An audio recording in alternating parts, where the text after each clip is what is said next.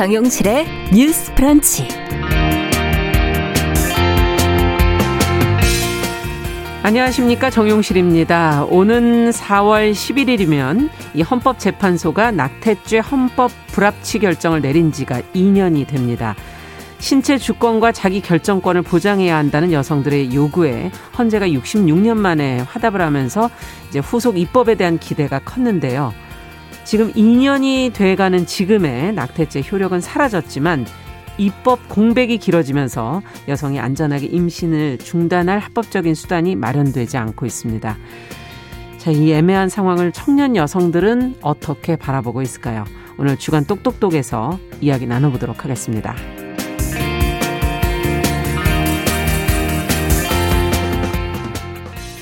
네, 텔레그램 엠번방 박사방에서 디지털 성착취를 주도한 조주빈, 강훈 등 범죄자들이 최근에 잇따라 중형을 선고받았습니다.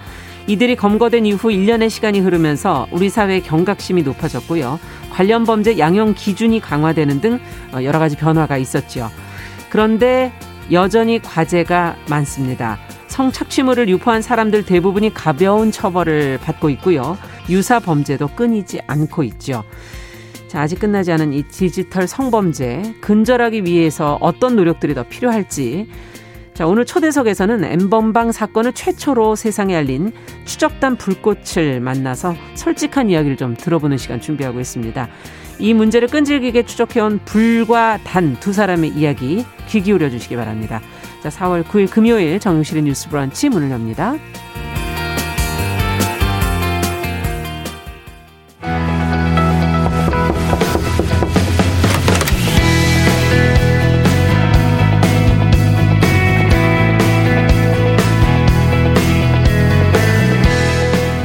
네, 금요일에는 항상 첫 코너로 주간 똑똑똑 준비하고 있습니다. 기성세대 담론을 넘어서 청년 여성들의 시각을 어, 그 시각으로 다양한 주제를 같이 이야기 나눠보면서 저희는 좀 경청해보는 시간을 갖고 있습니다.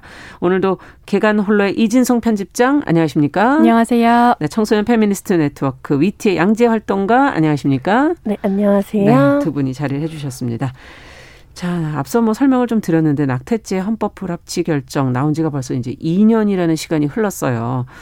오늘 이와 관련된 얘기를 나눠보려고 그러는데, 어, 오는 4월 11일이 바로 그날이고, 당시의 헌재 판단, 어, 벌써 2년 전이긴 음, 하지만, 어쨌든 네. 그 의미와 파급력을 한번 지금 되짚어보죠, 한번. 음.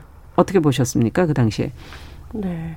낙태죄 폐지는 그동안 여성의 몸을 국가가 통제할 수 있고, 있고 뭔가 출산이나 인구 정치의 음. 일부로 사용할 수 있다라고 여겼던 사회 규범에 대한 변화였다고 생각해요. 네. 그래서 좀 결혼을 하지 않았거나 청소년이거나 장애인 같은 사람들, 음. 사회가 인정하는 범위에서 벗어난 여성들의 성적 실천이 그동안 문란하거나 비정상적이고 위험한 것들로 바라봐졌던 것에는 음. 임신에 대한 공포가 굉장히 컸었는데 이런 기존 문화를 변화시키는 음. 굉장히 중요한 결정이었다고 생각합니다. 네. 양지 활동가께서 먼저 얘기해 주셨고요. 그럼 이진성 편집장께서는 어, 네, 일단 자신의 신체에 대한 결정권이 이제 가장 기본적인 인권인데 음. 이게 유독 임신과 출산이라는 영역에서는 좀 지워지는 경향이 있었습니다. 네. 그래서 당시 낙태죄 이 헌법 불합치 결정이 한국 사회에서 여성의 신체에 대한 자기 결정권이 이제 기본적 권리임을 음. 다시 한번 확인한 결정이고요.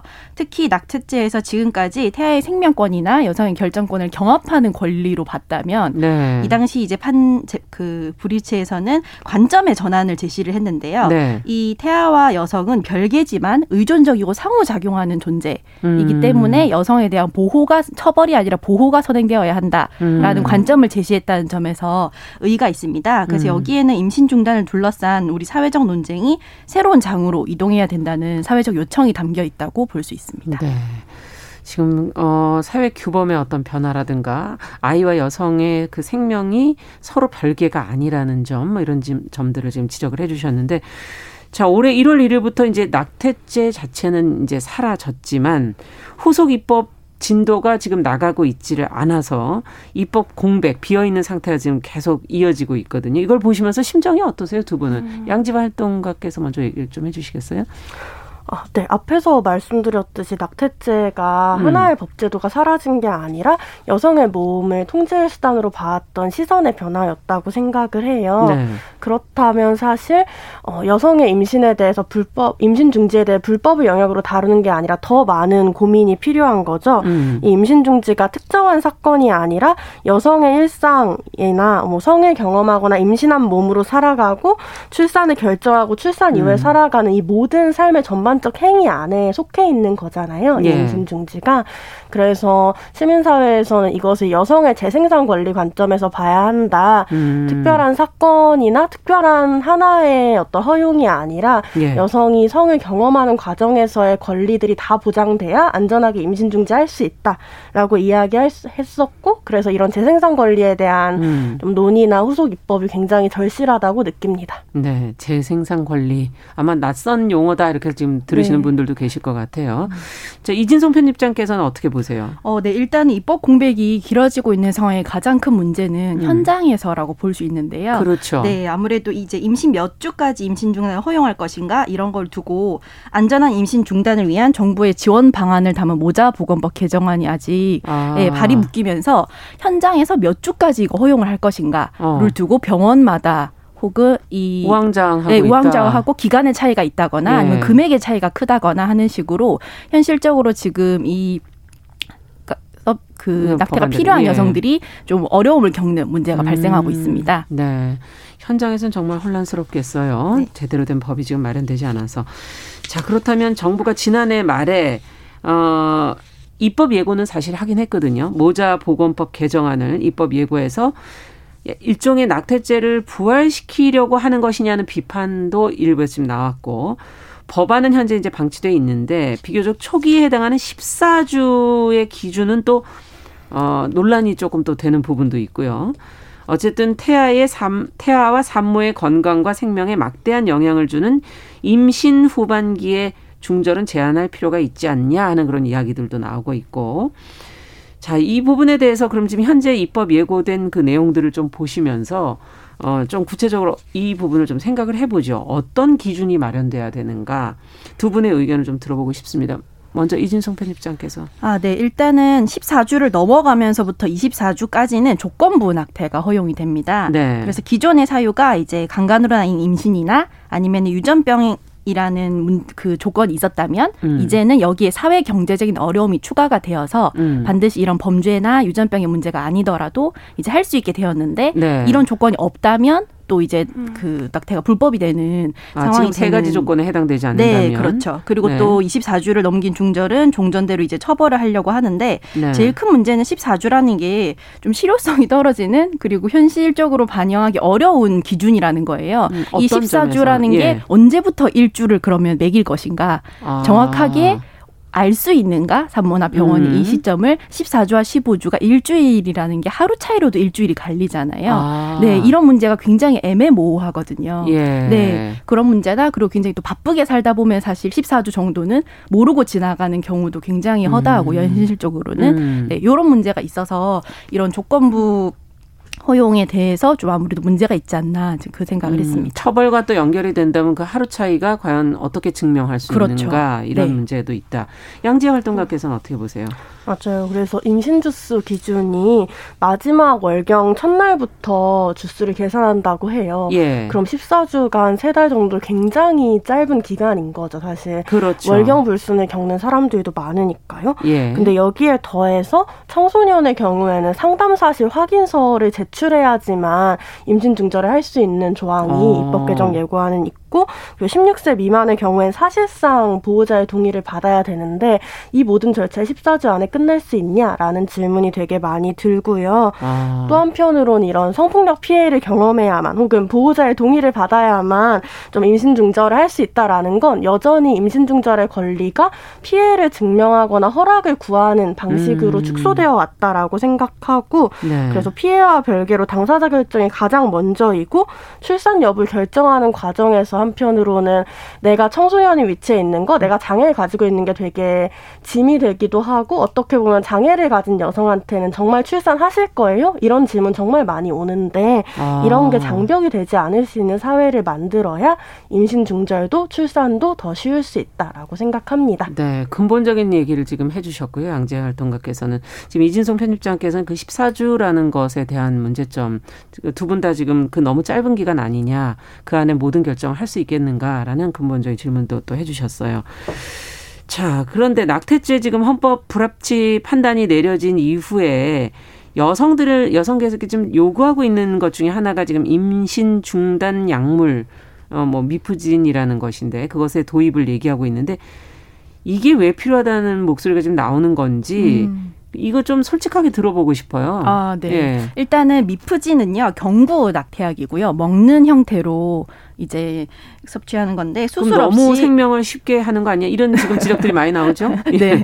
수술 없이 10주 내외 네. 이제 초기 임신에서 임시 중단을 음. 유도하는 약물입니다. 그래서 아무래도 수술보다 심리적 장벽이 좀 낮은 편이고요. 아, 그렇죠. 네, 이거는 근데 2005년에 이미 이제 세계 보건기구가 이 경구 임신 중단 약물로서 가장 널리 음. 활용되는 약물로 필수 의약품으로 지정을 음. 하기도 했어요. 네. 네. 그래서 임신 중단을 목적으로 한 미프진 처방이 전 세계 현재 70개국 이상에서 합법화 되어 있거든요. 아. 근데 우리나라 같은 경우는 지금까지 도입이 안 되어 있어서 여성들이 이제 그럼 수입도 안 된다는 얘기인가요? 네, 이제 시작하려고 하는데 음. 이 단계가 지금 어떻게 되고 있냐면 한 제약회사가 3월에 영국 음. 제약사와의 협의를 거쳐서 이제 국내 판권이랑 독점 공급 계약을 체결했어요. 아. 그래서 식품의약 안정처는 상반기 내에 이걸 허가를 내겠다라고 네, 이제 일단 예고를 한 상태고요. 예. 그래서 이 경구용 임신 중단 약물 도입 취지에 대해서 이제 제약회사에서도 이야기하기를 음. 이 불법 유통을 막는 동시에 지금 현재 인터넷 같은 데서는 블랙마켓 등을 통해서 아.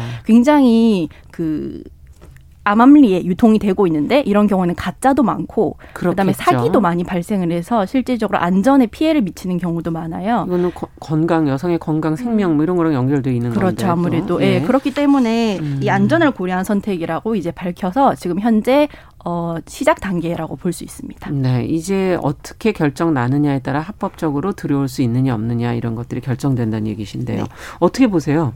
음, 아, 네. 저는 사실 이런 미프진 도입이 모든 여성들에게 있어서 심리적 장벽을 낮추는데 중요하지만 무엇보다도 뭐 이주민이나 지역민 같이 좀 비교적 의료 사각지대에 있을 수 있는 여성이라거나 아. 혹은 뭐 장애인처럼 현재 의료 시스템에서 소외되는 몸을 음. 가지고 있는 사람일수록 더 임신 중절을 받 수술을 받는 것에 대한 리스크가 클 수밖에 없다고 생각을 해요. 예. 또 한편으로 뭐 청소년 같은 친밀 청소년이나 뭐 아니면 음. 친밀한 관계 내에 성폭 성폭력을 경험 했던 사람들의 경우에는 사실은 동거인이나 보호자의 감시를 벗어나서 수술을 하는 게 되게 어렵기도 하고요. 음. 그래서 이런 다양한 취약한 집단에게 어, 임신 중절 수술보다 미프진이 조금 더 편리하고 접근 가능한 방식일 수 있다라고 생각합니다. 네. 미프진 부작용도 있지 않을까요? 그런 음. 걱정도 의료계에서 나오는 것 같던데 네. 어떻게 보세요? 어, 일단은 사실 어떤 약이든 또 부작용이 없는 약은 없기 때문에 제 사실 중요한 거는 이 복용의 위험성에 대한 충분한 교육이 선행되어야 한다는 거죠. 음. 네, 그래서 오용이나 남용을 방지할 수 있는 시스템을 먼저 구축을 해야 되는데 이제 처방이나 부작용, 후유증을 치료할 전문가인 산부인과 의사의 역할이나 권한에 대한 제도적인 정의가 음. 좀 필요하고 전반적으로는 이제 성교육 자체에 대해서도 저희가 그러네요. 다시 예, 재고해 봐야 될 때라고 생각을 합니다. 네. 음. 더 덧붙이실 말씀이 있으신가요? 음.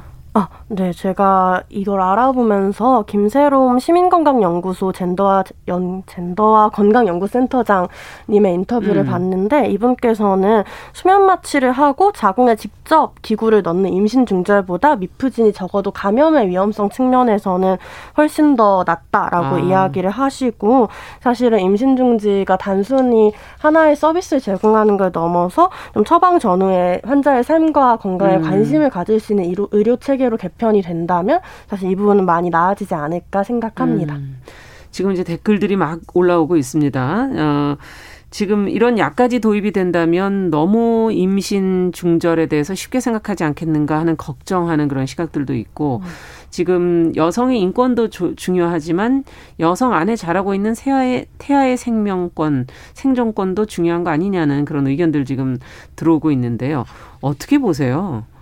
여성과 청소년 입장에서 이걸 바라볼 때 어떤 대답을 할 수 있을까요? 아, 네, 먼저 드리고 싶은 질문은 낙태죄를 유지해온 한국 사회가 음. 정말 태아의 생명권을 존중해 왔나라는 질문입니다. 음. 어, 기존 모자부건법은 이미 장애를 가진 태아의 경우 예외적으로 임신 중절을 허용하기도 했었고 정부는 특정한 시기에 인구 조절을 위해 임신 중절을 사실상 권장하기도 했었습니다. 어.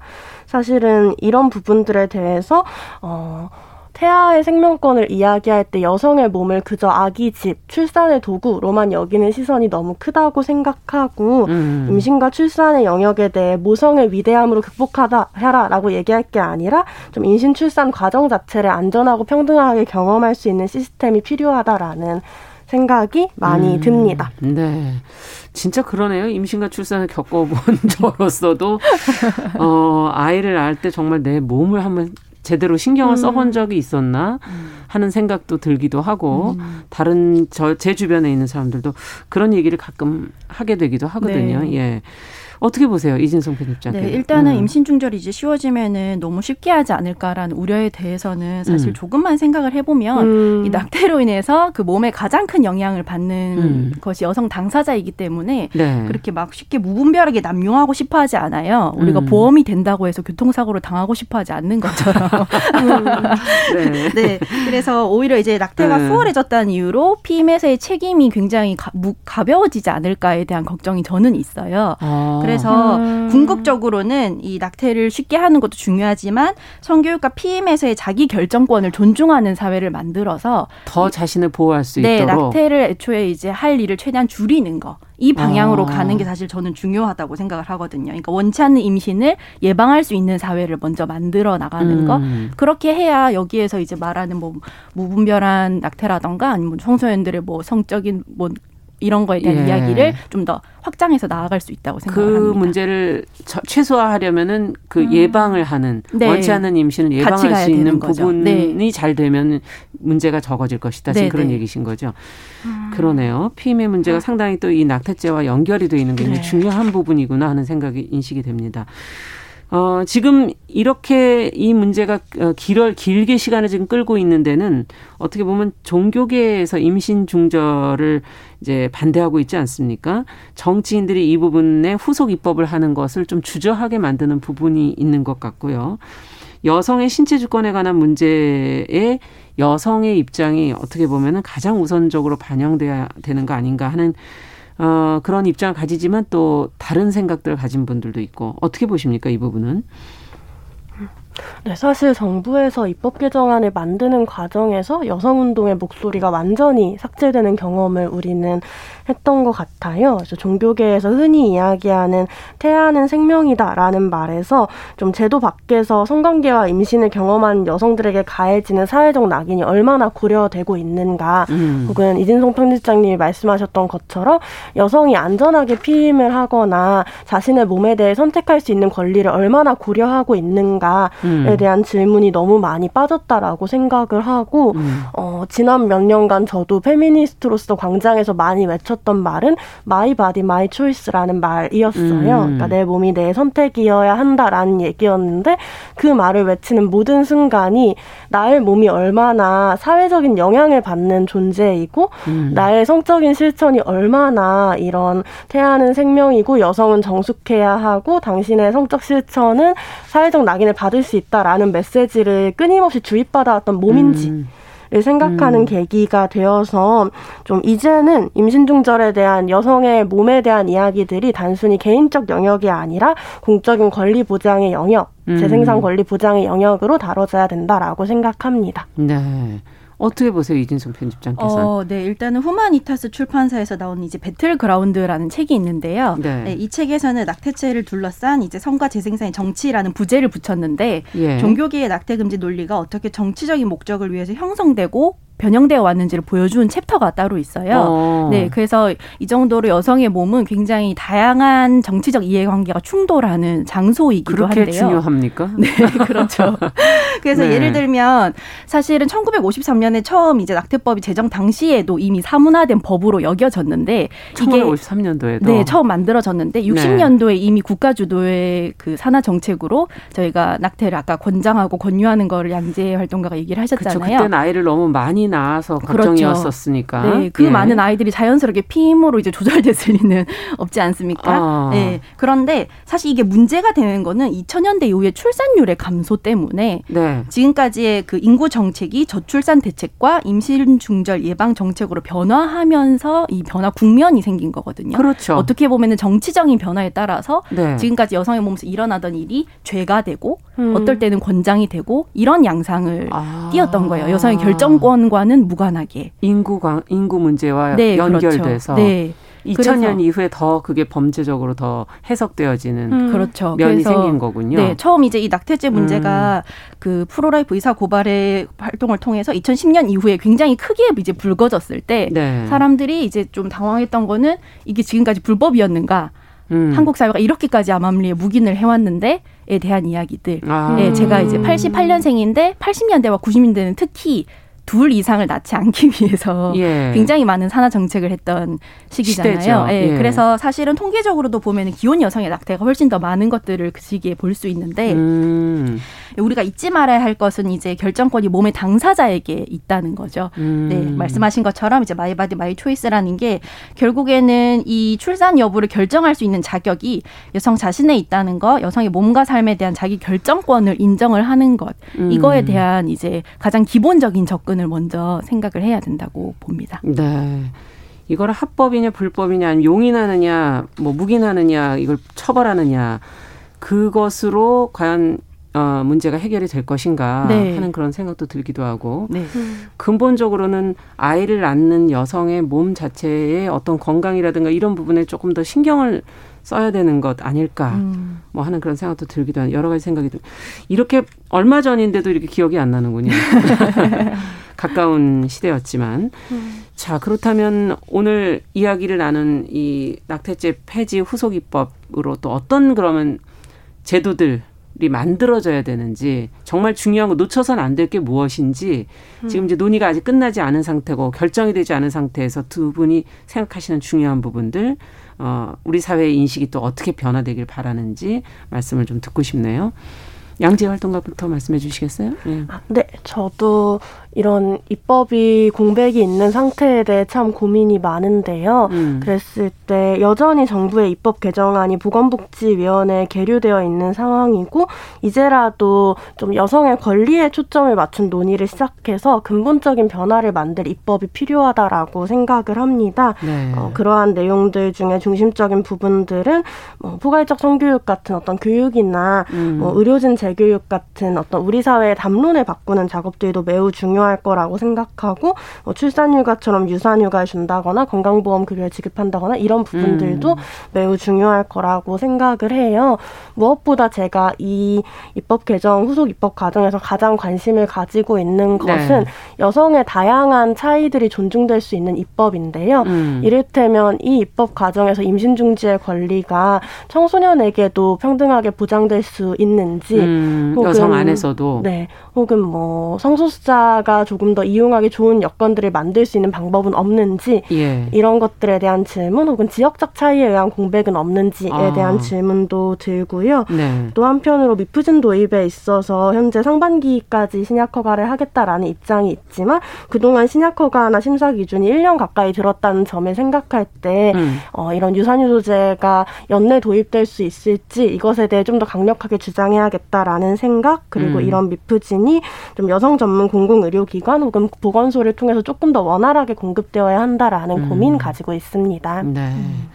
자 어떻게 보십니까 이준성 편집장께서? 어, 네 좋은 말씀 해 주셔서 저도 그냥 부연만 하자면 이제 후속 후속 입법 방향이 지금까지 처벌에 맞춰졌던 게 아니라 음. 이제는 패러다임의 변화가 필요해서 여성 임신 유지나 중단의 결정을 온전하게 할 수 있는 신체적, 정신적 그리고 사회적 지원과 보호에 이제 집중되어야 한다라는 음. 예, 필요를 이야기를 하고요.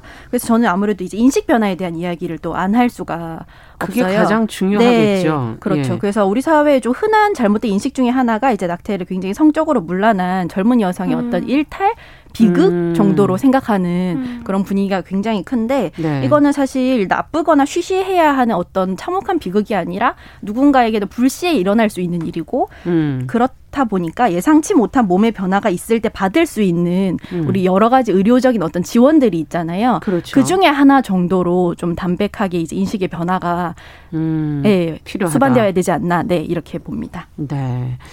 자, 많은 분들이 의견을 보내주셨어요. 뭐 어, 의견 다양합니다. 권리 주체 2032번님께서는 권리의 주체는 당사자 여성이 돼야 됩니다. 음. 제도적인 부분은 건강과 안전 측면이 우선시 돼야 음. 되겠군요. 음.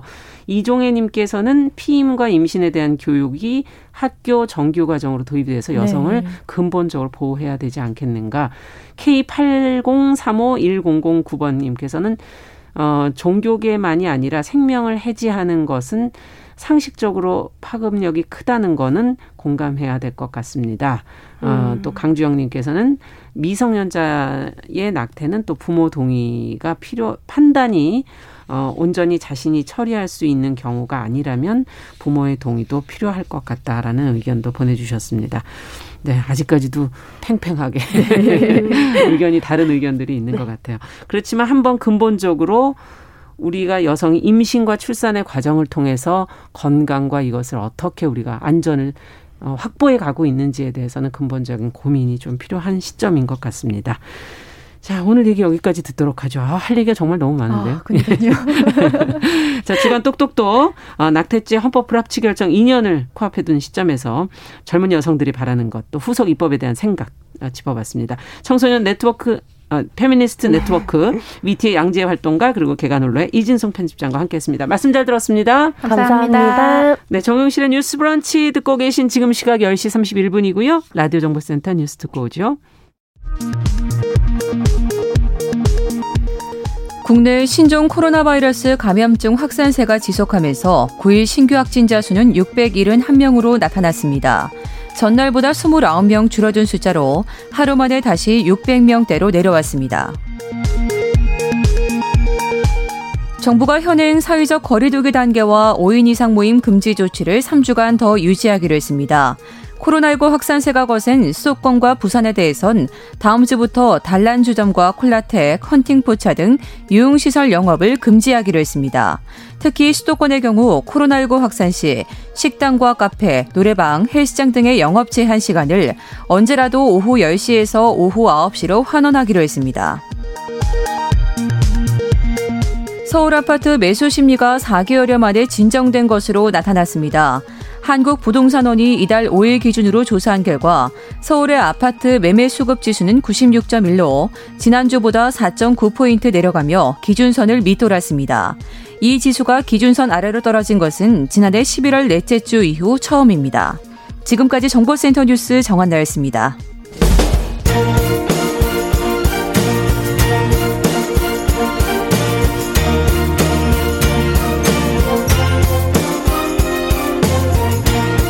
여성의 감수성으로 세상을 봅니다. KBS 일라디오 정용실의 뉴스 브런치 여러분의 의견을 기다립니다. 문자는 9730으로 보내주세요. 짧은 문자 50원, 긴 문자 100원이 부과됩니다. KBS 모바일 콩, 유튜브를 통해서도 무료로 참여하실 수 있습니다. 네, 정실의 뉴스 브런치 듣고 계신 지금 시각 10시 33분 넘어서고 있습니다. 금요일에는 다양한 분야의 여성들 만나보고 있습니다. 아, 텔레그램 엠번방, 박사방, 뭐 뉴스를 통해서 많이 들으셨죠? 디지털 성착취 사건이 세상에 알려진 지가 벌써 1년의 시간이 훌쩍 지났습니다. 그 사이에 많은 인식들이 좀 변화된 것 같아요. 경각심도 좀 높아졌고요. 제도적인 변화들이 조금씩 한 단계씩 어, 눈에 보이고 있습니다. 그런데도 또 유사 범죄는 끊이지 않고 있고요. 어, 그래서 오늘 저희 엠번방 사건을 최초로 알린 이 추적단 불꽃의 추적도 어, 계속되고 있습니다. 그래서 오늘 이 두 분을 직접 초대해서 이야기를 좀 나눠보도록 하겠습니다. 추적단 불꽃의 불 단 두 분 자리해 주셨습니다. 오늘 유튜브는 그래서 이분들을 저희가 보여드리진 않고 소리만 좀 들려드리도록 하죠. 어서 오십시오. 반갑습니다. 네, 안녕하세요. 반갑습니다. 네. 안녕하세요. 네. 자, 매주 이 시간 또 함께 해주시는 방송인 남정미 씨 어서 오세요. 안녕하세요. 반갑습니다. 코미디언 남정미입니다. 네. 아, 오늘 암행어사 보호 차원으로 저희가 음. 이렇게 유튜브를 닫았습니다. 그러니까요. 네네. 왜 다쳤나 그러지 마시고 열심히 들어주시면 됩니다. 네. 자, 엠번방 사건이 알려지고 벌써 이제 1년이 됐다는 얘기를 앞서 드렸는데 세상이 좀 달려졌, 달라졌다 우리는 느끼지만 어떻게 두 분은 그렇게 느끼세요? 어, 네, 좀 달라지긴 달라졌죠. 많은 음. 변화가 있긴 했습니다. 음. 뭐 이제 앞서 말씀하신 것처럼 멤번방 방지법이 제정이 되기도 했고, 네. 특히 디지털 성범죄가 이전에는 큰 범죄라는 인식이 없었는데 맞아요. 그게 어느 정도 범죄라는 인식이 사회에 합의가 됐다 음. 말씀을 드릴 수 있을 것 같고요. 또 이전 이전에는 없었던 디지털 성범죄 양형 기준이 제정된 것도 하나의 큰 변화라고 볼 수 있을 것 같습니다. 그렇죠. 어떻게 느끼세요? 두 분의 말씀을 다 듣고 싶네요. 음, 이제 저희가 살아가고 음. 있는 이런 일상생활에서는 디지털 성범죄는 범죄다라는 인식이 많이 이제 만연해진 것 같은데 네. 아직까지도 모니터링하고 있는 그런 텔레그램이라든지 혹은 디스코드에서는 이 불법 촬영물 혹은 디지털 성착취물을 그저 야동이라고 부르면서 음. 이 범죄 아. 사실을 좀 지우려는 가해자들이 상당히 있어요. 예. 그래서 그런 부분들은 여전히 개선돼야 된다고 생각하고 있습니다. 아, 아직도 야동이라는 이름으로 돌아다니는 문제되는 그런 어 것들이 있다. 아까 네. 디스코드? 네. 그건 뭐죠? 어 그것도 이제 메신저인데요. 예. 주로 이제 게임을 하는 유저들이 많이 사용하는 그 음성 네, 음성으로도 대화를 할 수 있는 아. 그런 메신저입니다. 아 여기서도 지금 이런 디지털 성범죄가 네 만연하고 이어지군. 있다. 아 그렇군요. 사실 이제 조사를 하면서 보니까 예. 방금 얘기했었던 그런 그 해외 음성 채팅 룸으로 아무래도 게임하는 음. 어, 사람들이 좀 연령이 어리다 보니까 이게 다시 환원이 되는 게 어린 사람들이 또 다시 이 범죄자 음. 그리고 이걸 유포하는 사람 이걸로 돈을 번다 이렇게 아. 얘기하는 기사들을 봤어요. 예. 아 진짜 엄청 끔찍하다는 생각이 들고 음. 참 어떻게 해야 이런 범죄를 뿌리 뽑을 수 있을까? 사실은 두 분이 계시면 안 되는 거 아닙니까? 음. 이제 빨리 이런 일이 없어야 그렇죠. 그럴 텐데 아 답답한 마음이 드는데 참 네. 근데 디지털 세상이 네. 좀더 이제 앞으로 더 확장될 것이기 그러니까요. 때문에 이 문제가 과연 완전히 사라질 것인가. 음. 지금 처음 시작을 어떻게 딛고 나가느냐가 상당히 중요한 어, 시점이 아닐까 하는 그런 생각도 들고요. 네. 어, 어쨌든 지난 한 해는 이 문제가 굉장히 보도가 많이 됐었고 우리 사회가 그 전에는 그 분야를 아예 어른들은 좀 인식을 못 하잖아요. 그런 디지털 세상을 잘 모르니까 더 어, 감이 없다가 이제 이게 경각심을 높이는 데 분명히 역할을 하셨고요. 그리고 이 제2, 제3의 디지털 성착취가 일어나고 있다는 것도 이제 인지를 하게 됐습니다. 근데 지금 말씀해 주신 것처럼 나이가 그렇게 어려지니까. 아니, 그리고 최근 기사 보니까 중학생. 중학생. 네, 그렇게 예. 돼 있더라고요. 아. 자, 그러면 이 어떤 노력이 더 필요하다고 보세요? 지금 확대가 될 가능성은 있을 텐데, 계속. 이제 저희가 계속 모니터링을 하는 이유도 음. 이제 박사나 이제 갓갓 그러니까 조주빈이나 문영욱 같은 주요 가해자들은 대거 검거가 됐고 재판이 음. 진행 중이지만 이제 그들이 제작해 두었던 성착취물들은 여전히 공유가 되고 있습니다. 음. 아. 그래서 이런 것들을 뉴스에서 계속 보도를 하니까 호기심을 가진 뭐 중학생, 고등학생 그리고 예. 뭐 20, 30대들이 이제 그런 텔레그램이라든지 디스코드 이런 쪽으로 유입이 되고 있고요. 예. 이제 실제로 그런 성착취물들을 이제 판매하는 자들 그리고 공유하는 자들이 지금 아직까지도 유지되고 있고 지금 텔레그램의 어떤 경향성을 보면 상위방 상위방 시스템을 도입을 했어요. 상위방. 네, 그러니까 뭐 이전처럼 그냥 나 아무나 텔레그램에 들어가서 조금만 이제 모니터링 하다 보면 그런 성착취물을 접할 수 있는 게 아니라 음. 활동을 엄청 열심히 해야 되는 거죠. 아. 그러니까 수사기관과 기자들의 눈을 피하기 위해서 방을 가, 더 네, 단계를 만들어 단계를 만들어서 어. 이제 인증을 요구하고 어. 그리고 점점 은밀한 곳으로 가서 성착취물을 유포하려고 하는 거예요. 어. 그러니까 지금 저희는 디지털 성범죄 유포를 하는 그런 범죄자들과 지금 어, 싸우고 있다. 약간 이렇게 봐주시면 될 것 같고요. 네. 어, 어떤 노력이 필요한가 하면 아까도 말씀드렸지만 그런 야동이라고 보는 시선들 어떤 불법 촬영물들이라든지 음. 어 소위 말하는 이제 연인 간 사이에 바, 벌어지는 그런 불법 촬영 범죄들 음. 그런 것들과 성착취물들을 여전히 이제 원하고 그 안에 있는 피해자들이 있음에도 야동으로 소비하려고 하는 그런 시선들이 아직까지도 좀 걷어져야 된다고 음. 보고 있습니다. 네. 예, 그렇다면 우리가 이번에 여러 가지 그 처벌이 나왔지만 그 성착취물을 공유하는 분들 했던 분들에 대해서는 양형 기준이 그리 높진 않아서 그 부분도 조금 더 강화돼야 되나 제대로 된 처벌이 있어야 되나 뭐 이런 생각도 들기도 하고요. 어 어쨌든 주범들이 중형이 선고가 됐지만 상당수의 가해자들이 어, 앞서 말씀드린 것처럼 가벼운 처벌을 받았거든요. 음, 네. 초범이라 반성해서 이런 걸 보실 때는 어떤 생각이 드세요? 그 가해자들이 이제 말하는 게 본인들이 갓갓이나 이제 음. 박사만큼만 안 하면 된다 그렇게 오. 어. 얘기를 하거든요. 음. 그렇게 안 하면 자기들은 잡히지 않을 것이고 자, 잡힌다고 해도 뭐 빠져나갈 뭐 잠깐, 수 있고 잠깐 살다 나오면 된다라는 식으로 얘기를 해요. 음.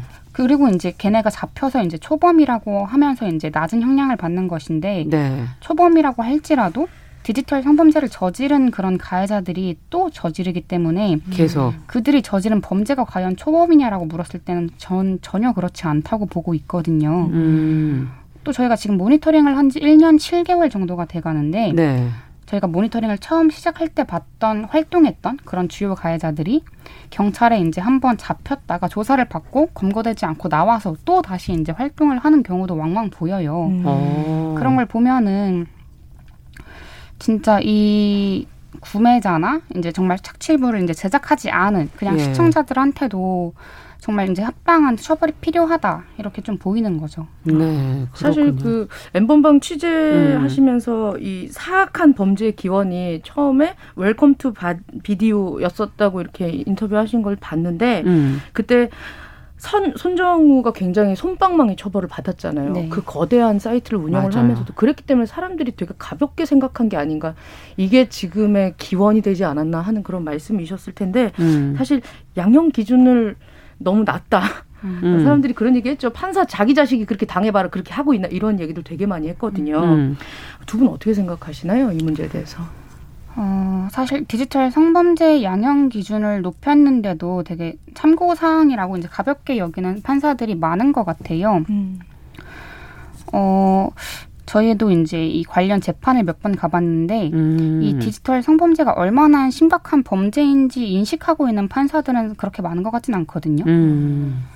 뭐 이제 걔네들은 뭐 이제 가해자들은 몇 년 살고 나오면 끝이지만 이 피해자의 영상이나 사진은 온라인 세상에서 영구 삭제되기가 현실적으로 정말 어려워요. 음. 근데 이제 그 재판장에는 이제 가해자만 보통 있고 피해자는 재판장에 같이 나오기가 사실 어려운 현실이잖아요. 그렇죠. 그래서 이제 재판장은 가해자만 보고 가해자에게 감정이입을 하는 게 아닌가. 아. 이게 피해자의 그런 남은 피해는 잊혀지고 음. 그냥 그의 공유한 행동, 유포한 행동만으로 처벌을 하는 게 아닌가. 그렇군요. 생각이 좀 듭니다. 피해자의 상황과 피해자의 지금 그 심리 이런 것들은 전혀 그, 그 안에 배려 대상이 되고 있지 않다. 고려 네. 대상이.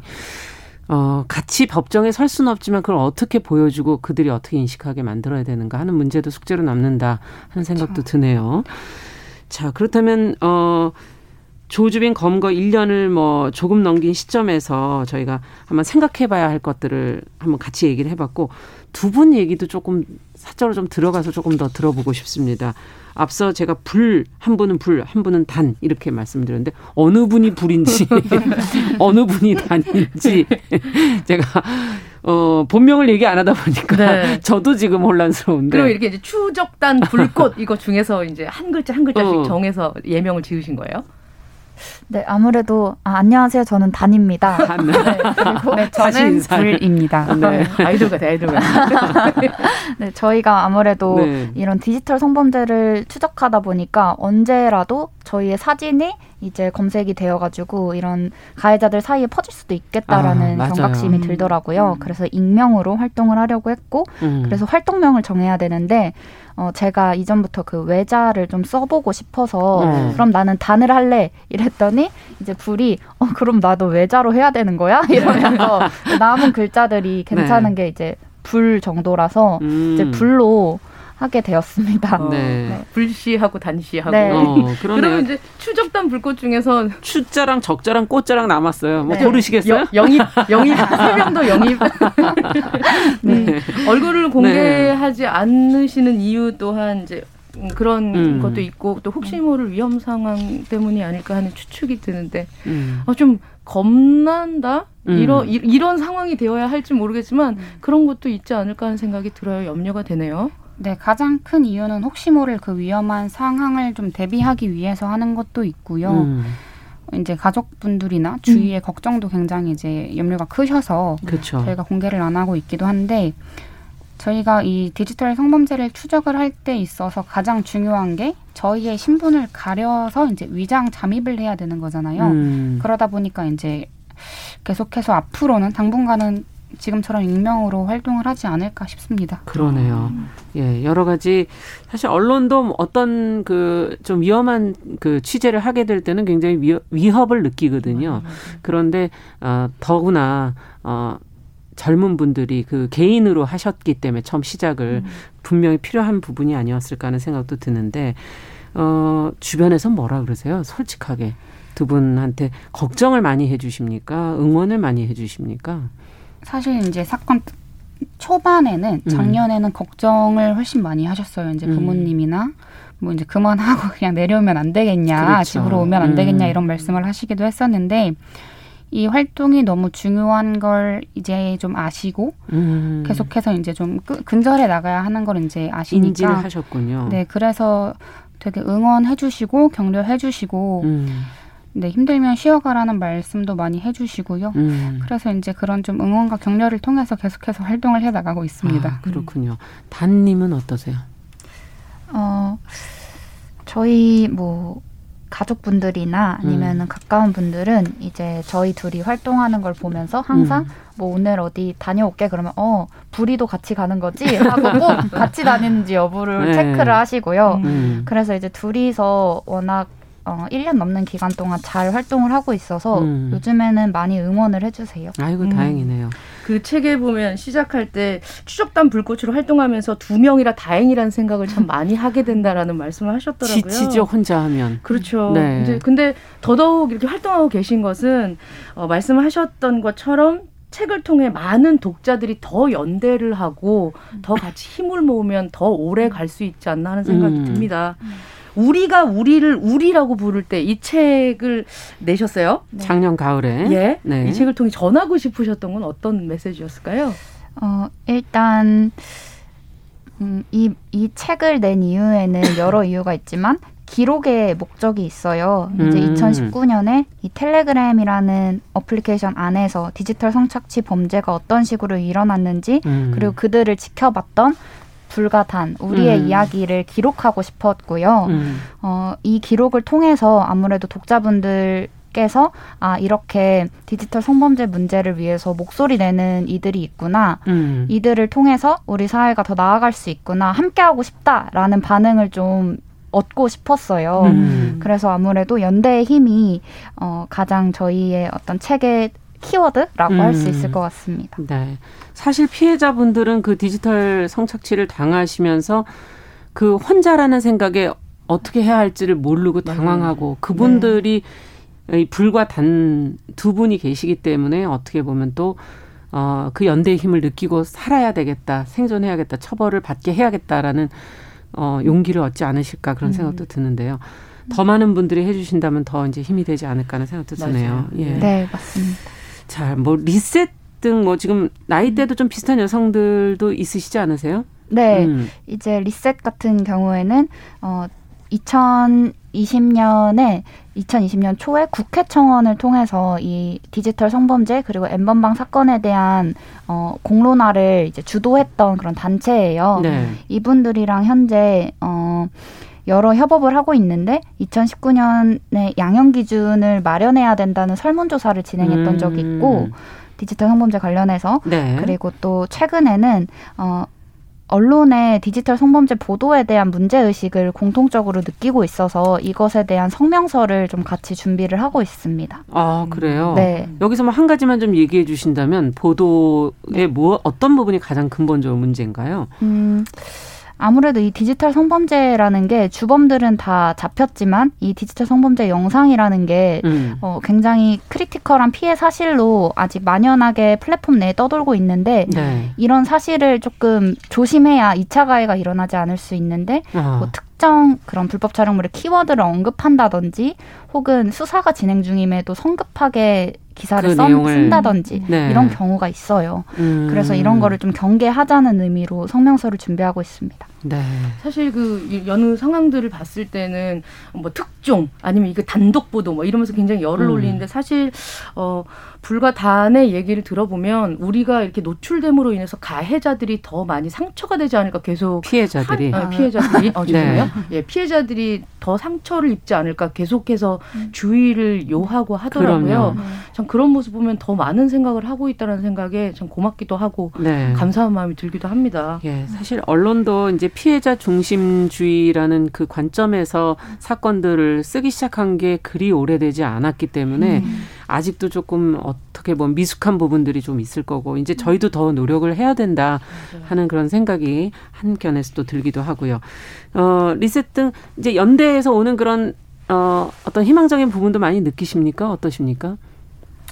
어, 아무래도 그분들은 이제 저희와 비슷하지만 또 다른 어떤 능력자분들이 많으세요. 그래요? 네. 어. 그래가지고 뭐 성명서라든지 이런 걸 좀 전문적으로 쓰시는 분들도 있고 그리고 어. 또 국회나 아니면은 재판부 쪽으로 강연을 다니시기도 해요. 디지털 음. 성범죄 관련해서. 어. 그래서 그런 부분을 보면서 굉장히 이제 선한 영향력을 많이 받죠. 아, 우리도 저들처럼 열심히 음. 더 노력을 해야겠다. 음. 이런 생각을 하고 있습니다. 네. 활동 범위가 굉장히 넓 넓으시고 법제도적인 관점에서 네. 들어가서 해결할 수 있는 부분들을 네 맞습니다. 네, 치고 들어가서 문제를 또 해결하시는군요. 네.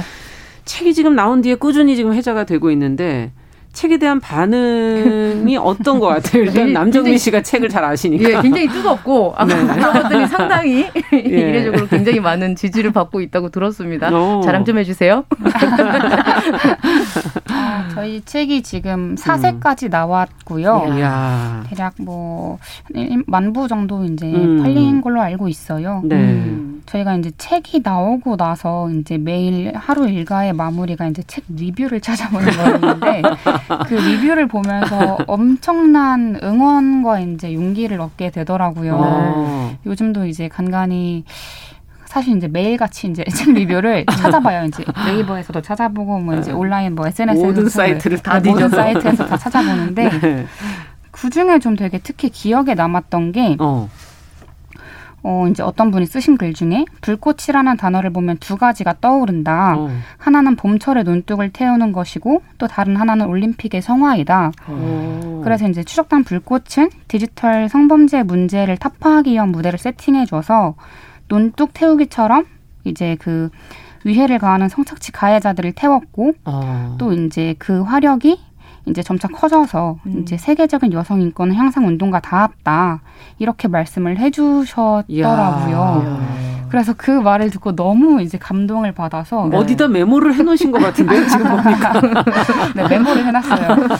그래서 이제 예. 힘들 때마다, 보고 네, 힘들 때마다 보고 있습니다. 그 우리가 우리를 우리라고 부를 때 이 책 소개를 좀 하자면 음. 이 책을 읽으면 엠번방 사건이 그냥 그저 사건이 아니라는 것을 알게 된다. 음. 엠번방 추적으로 그들이 달라지고 엠번방 취재를 통해 자각하지 못했던 자신과 주변의 성폭력 흔적을 복귀하게 되고 여자로 사는 자신의 삶을 재해석하기 이른다. 음. 어, 이 책은 엠번방 추적기인 동시에 페미니즘 관통기이기도 하다라고 어. 설명을 드리고 있습니다. 예. 참 귀한 책이고요. 그러네요. 네. 근데 두 분 그 생계는 어떻게 유지하세요? 걱정입니다. 책 팔아서. 책 팔아서. 네, 책 팔아서. 네. 네. 또 지금 좋은 책이 기다리고 있죠. 많은 분들이 음. 뭐 이제 어떻게 좀 도와줄까 후원을 좀 하고 싶다 이렇게 생각을 하는데 네 저희가 그 텀블벅이라는 크라우드 펀딩 크라우드 펀딩 사이트에서 음. 이제 우리 다음이라는 매거진을 준비를 하고 있습니다. 음. 그 매거진 안에는 디지털 성범죄 관련해서 그동안 이제 사회에서 다 조명하지 않았던 부분을 좀 취재해서 매거진으로 이제 구성을 하려고 합니다. 네, 네. 그것도 기대를 해봐야 되겠네요. 네. 예.